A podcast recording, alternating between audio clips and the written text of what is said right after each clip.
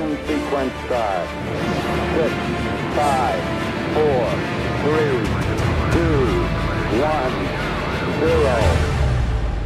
This is Ignition.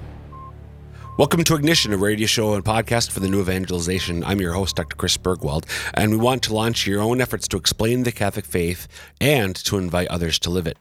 Before we get into today's topic, we want you to know that we love listener feedback. So if you've got questions about today's episode, if you've got ideas for future episodes, please contact us. There are two easy ways to do so. You can email us, ignition at sfcatholic.org. Again, ignition at sfcatholic.org. Or you can tweet us. Use the Twitter handle at sfdiocese. That's SF as in Sioux Falls, D I O C E S E, with hashtag ignition. And we will get back to you um, or take your ideas for future episodes because we always love listener feedback. Um, however, you want to give it to us. Uh, last week, on last week's episode, episode 327 of Ignition, um, I uh, had a guest co host by the name of Carl Olson who was speaking about his favorite topic, which is himself. Uh, and he is back. I said that because he's he's back with us again this week. Uh, if you listened to last week's episode, I mentioned briefly at the end that where we talked last week about uh, Carl's own conversion story. This week, we're going to sort of step back from that uh, and, and, talk about the idea of conversion in general. Um, as I teased at the end of, of last week's episode, there's a sense in which we're all called to be converts, ongoing conversion. But then oftentimes, people like Carl, uh, who, who was raised, uh, in his case, as a fundamentalist or evangelical Protestant, uh, became Catholic 20 years ago uh, he will often people like himself will often refer to themselves as converts, and yet there's there's some question about that because uh, some people have challenged that usage of, of uh, converts. So we're going to talk about that a little bit today. What exactly does it mean to be a convert? Maybe the dis- different senses of conversion, um, including the sense in which we are all called to uh, to that deeper ongoing conversion, ever turning more towards Jesus Christ. So, Carl, how do you want to get into actually you know what? Let me back up because last week um, I, I didn't let you plug yourself and, and talk about uh, t- talk about how you make money and all sorts of, so uh, I've mentioned uh, just here at the outset of today's uh, episode I mentioned last week a couple times that you're an author. Uh, what what books have you written? And don't count the card the coloring books. I, I mean the real books. Yeah the coloring books that's right. Um, while you were talking about we talked about myself last time because it's uh, one thing I know. It might be the only thing I know. uh, um, well, my first book was titled "Will Catholics Be Left Behind?" and that's a full-blown Catholic uh, refutation, analysis, critique of premillennial dispensationalism or the belief in the rapture, and that was written in response to the huge Left Behind movement that was just such a craze right. twenty some years ago. Actually, it was a big craze while my wife and I haven't returned to church. In fact, during were during an RCIA having people saying, "Well, I'm loving these books; they're so great." I'm thinking, uh, "Yeah, no, they're not only is the theology horrible, but the writing is so dreadful." Um, and so that book was a, a in a sense, uh, even though I didn't really talk in there about my conversion, it was, there was a sense in which it was kind of testimonial because that really, that, to me, that was a huge thing to get through becoming Catholic was working through this belief system uh, and it's a full blown belief system. And then the second book I wrote was actually co authored with Sandra Miesel titled The Da Vinci Hoax. And yep. that was a refutation of the Da Vinci Code. You know, it's kind of funny. I never planned to write you know two books in a row refuting books of fiction. right. uh, and um, but of course, the Da Vinci Code was taken seriously by a lot of people. A lot of people forget this, but initially, when it first came out, and was so huge. All the you know, New York Times, Washington Post, all these different outlets for praising the Da Vinci Code by Dan Brown as being so historically accurate and revelatory and having such great information about the church and Jesus and Mary Magdalene. And it's like, oh, you've got to be kidding. And so, of course, we wrote that book. Um, and then more recently, I wrote a book uh, came out last year called Jesus Really Rise from the Dead, which is kind of a Q&A book on the resurrection that looks at a lot of different aspects of the resurrection and arguments against it and for it and the evidence for it and so forth.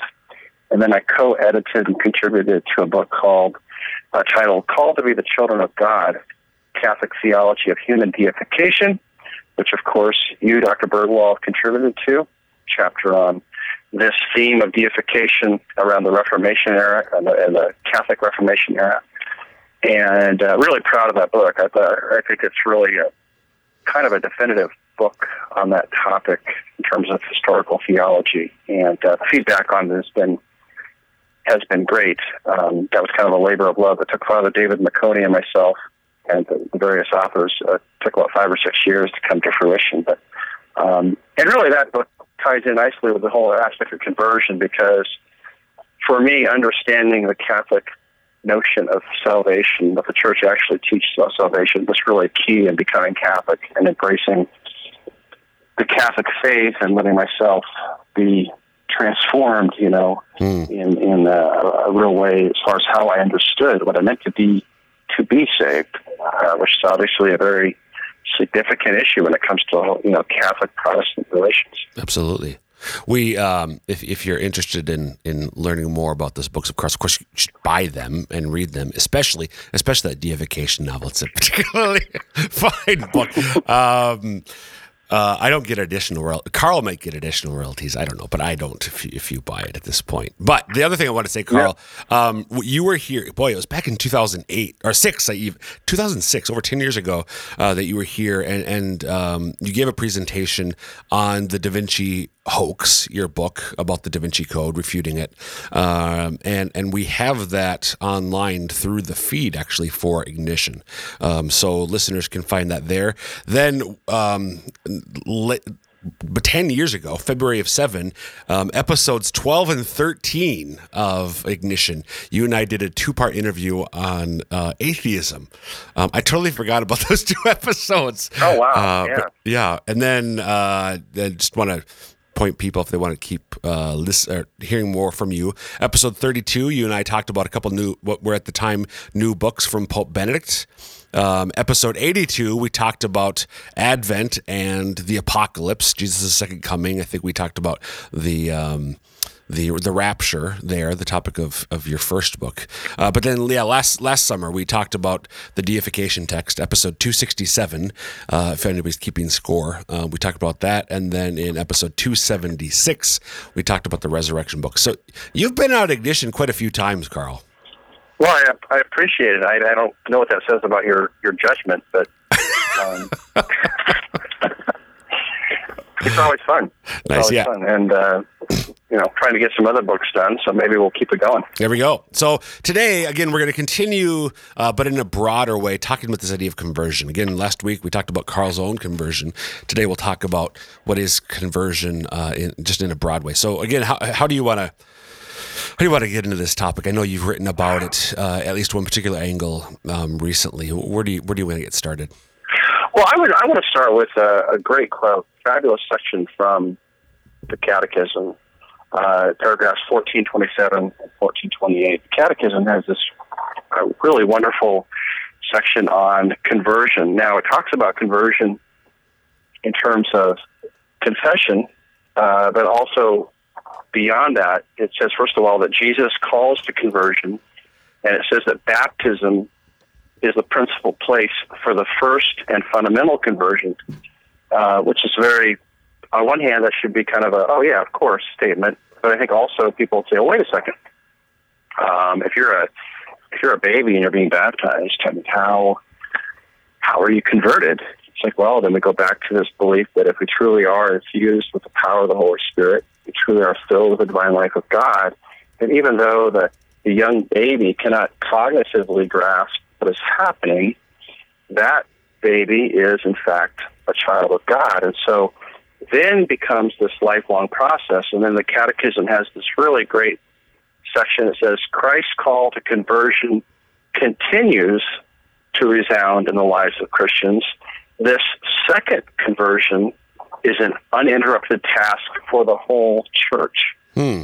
And to me, this really, you know, uh, hopefully gets people to see conversion maybe a little bit differently instead of just a one time event. Now, conversion does happen at a specific time and place. I mean, we can, even Catholics, those who have been baptized as a, as a baby, as a Catholic, I, I hope can look back at moments in their life where they say, yes, that was a conversion. That is a time of, biblically speaking, we call metanoia, where there's this, this turning, this change, this transformation of how we view things, how we see things, how we actually are, and our disposition towards God, and being receptive to the grace that He offers, being more united uh, to the person of Jesus Christ. Um, and this can happen uh, in, in a very non dramatic, subtle way, Right. just through things like, you know, reading scripture, receiving Eucharist, going to confession on a regular basis. It can also be more dramatic, of course. I mean, some people. Traumatic you know, you and I or dramatic? Dram- dramatic. Okay. Um, and uh, although you know, I think for sometimes for, for the uh, non-Catholic friends or family members of, Oh. of those who convert, it can be traumatic. Yeah. But um, or for Austen Ivereigh, uh, it's kind of a.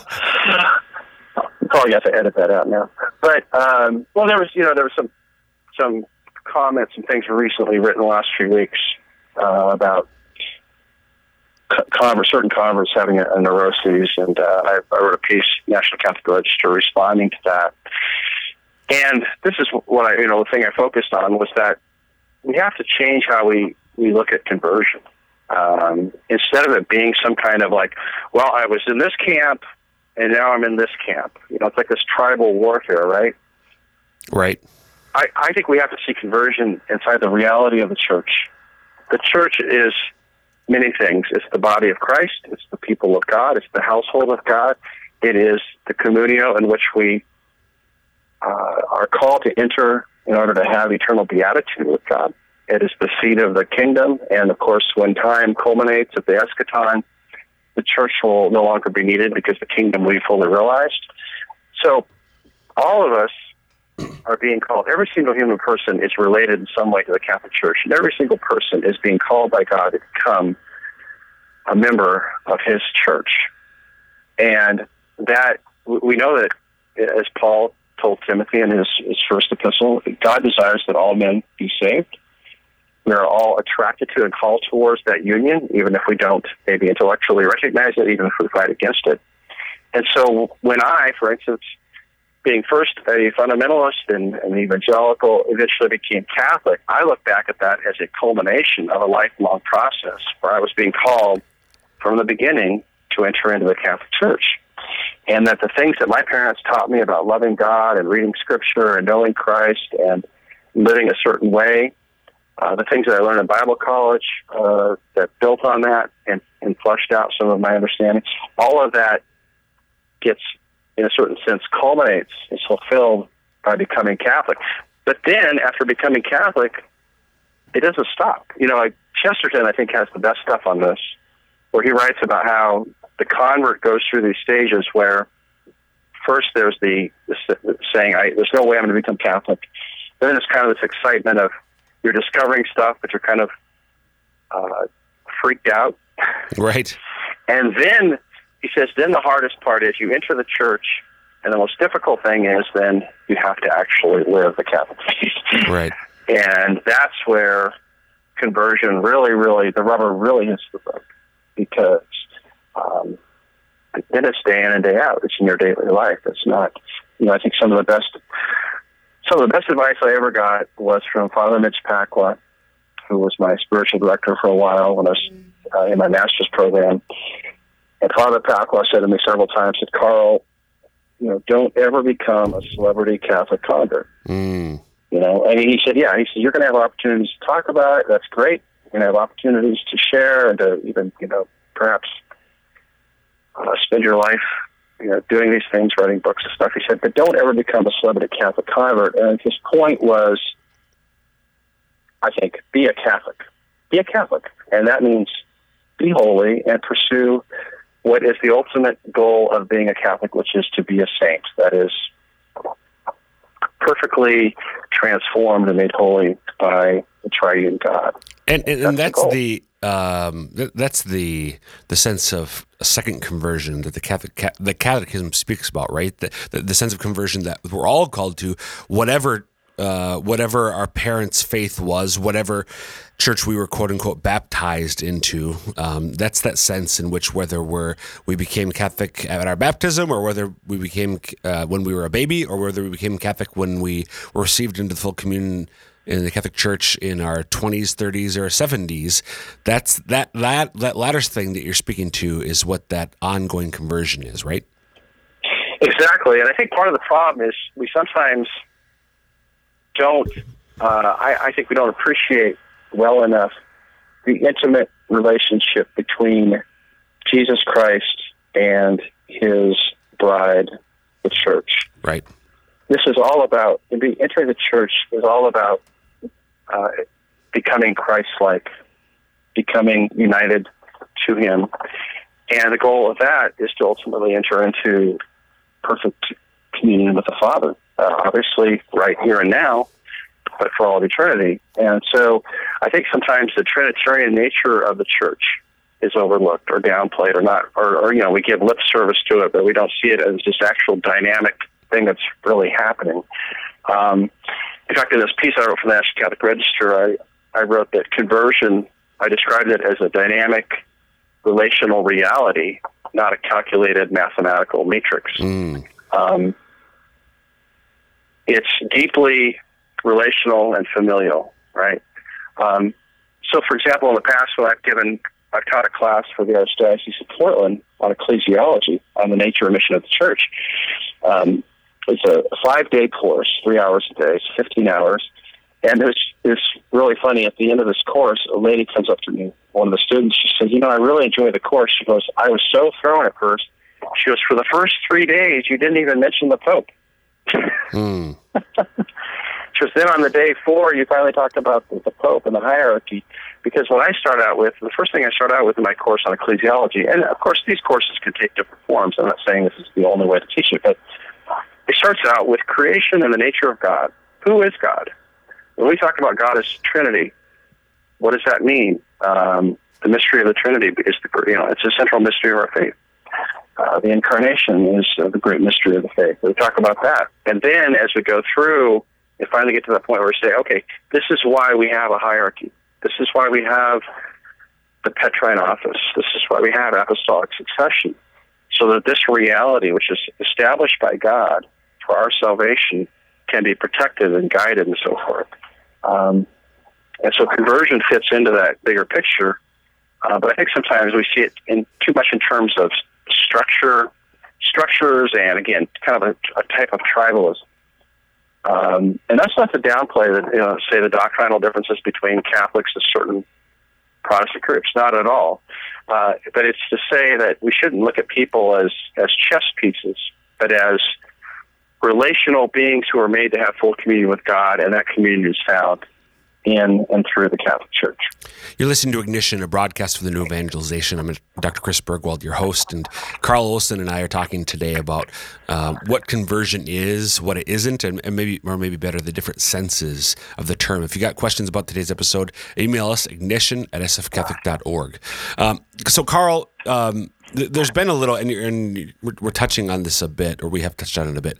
There's been a little bit of controversy lately over um, quote unquote converts, and I even used quotes there. Um, uh, those who were Protestant at one point and then became Catholic, like yourself.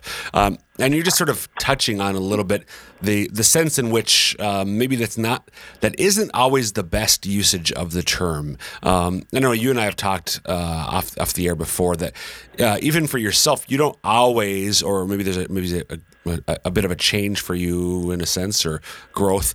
Um, applying to yourself the language of a convert, uh, maybe in a different way. Can you talk about that a little bit?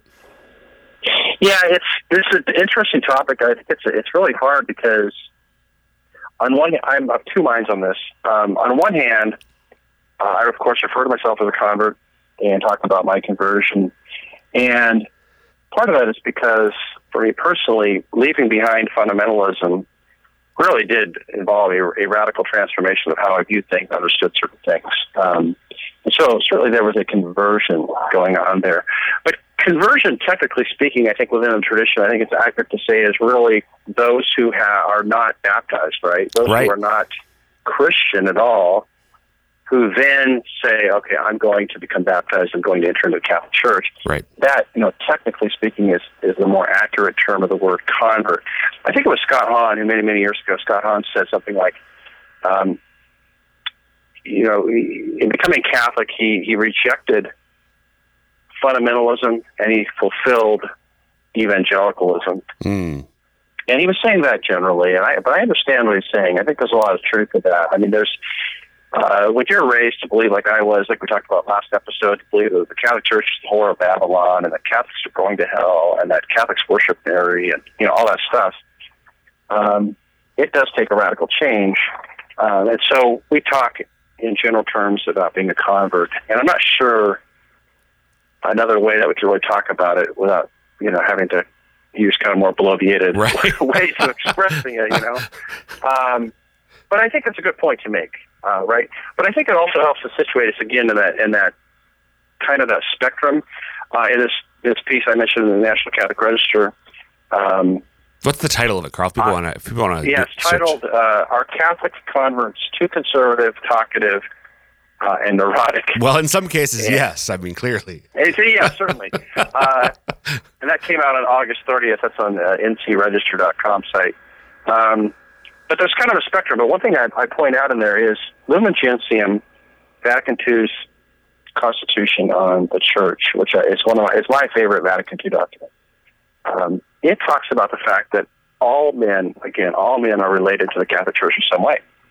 Not members of it, but related to it.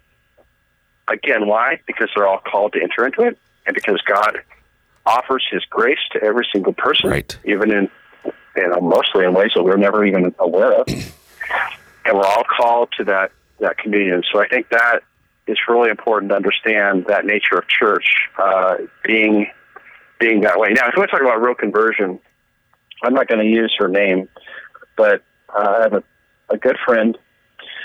Um, a little bit younger than myself. She was raised atheist, and um, she married a, a lapsed Catholic. Was also a good friend, and early on in the marriage, he began to come back to the church. And he's he finally decided he was really going to become serious about being Catholic again, and she was really upset about this. She would ha- wanted nothing to do with it. Her parents are really really staunchly kind of either agnostic or atheist. She saw herself as an atheist, believed that religion, all religion was nonsense, basically. And there was increasing tension within the marriage. And the full story, I one day I wanted to be able to tell the story on EWTN or something because it's really amazing. She, he actually went out and he buys a big crucifix and he puts it on the living room wall while she's not home. Ooh. Yeah. And she comes home and she sees it. And, and remember her telling uh, remember her telling me the story. Uh, she said she walked in and she saw it. And she, she said, you know, logically, based on everything that was going on leading up to that, I should have, you know, started screaming and yelling and ripped it off the wall, and I should have been upset.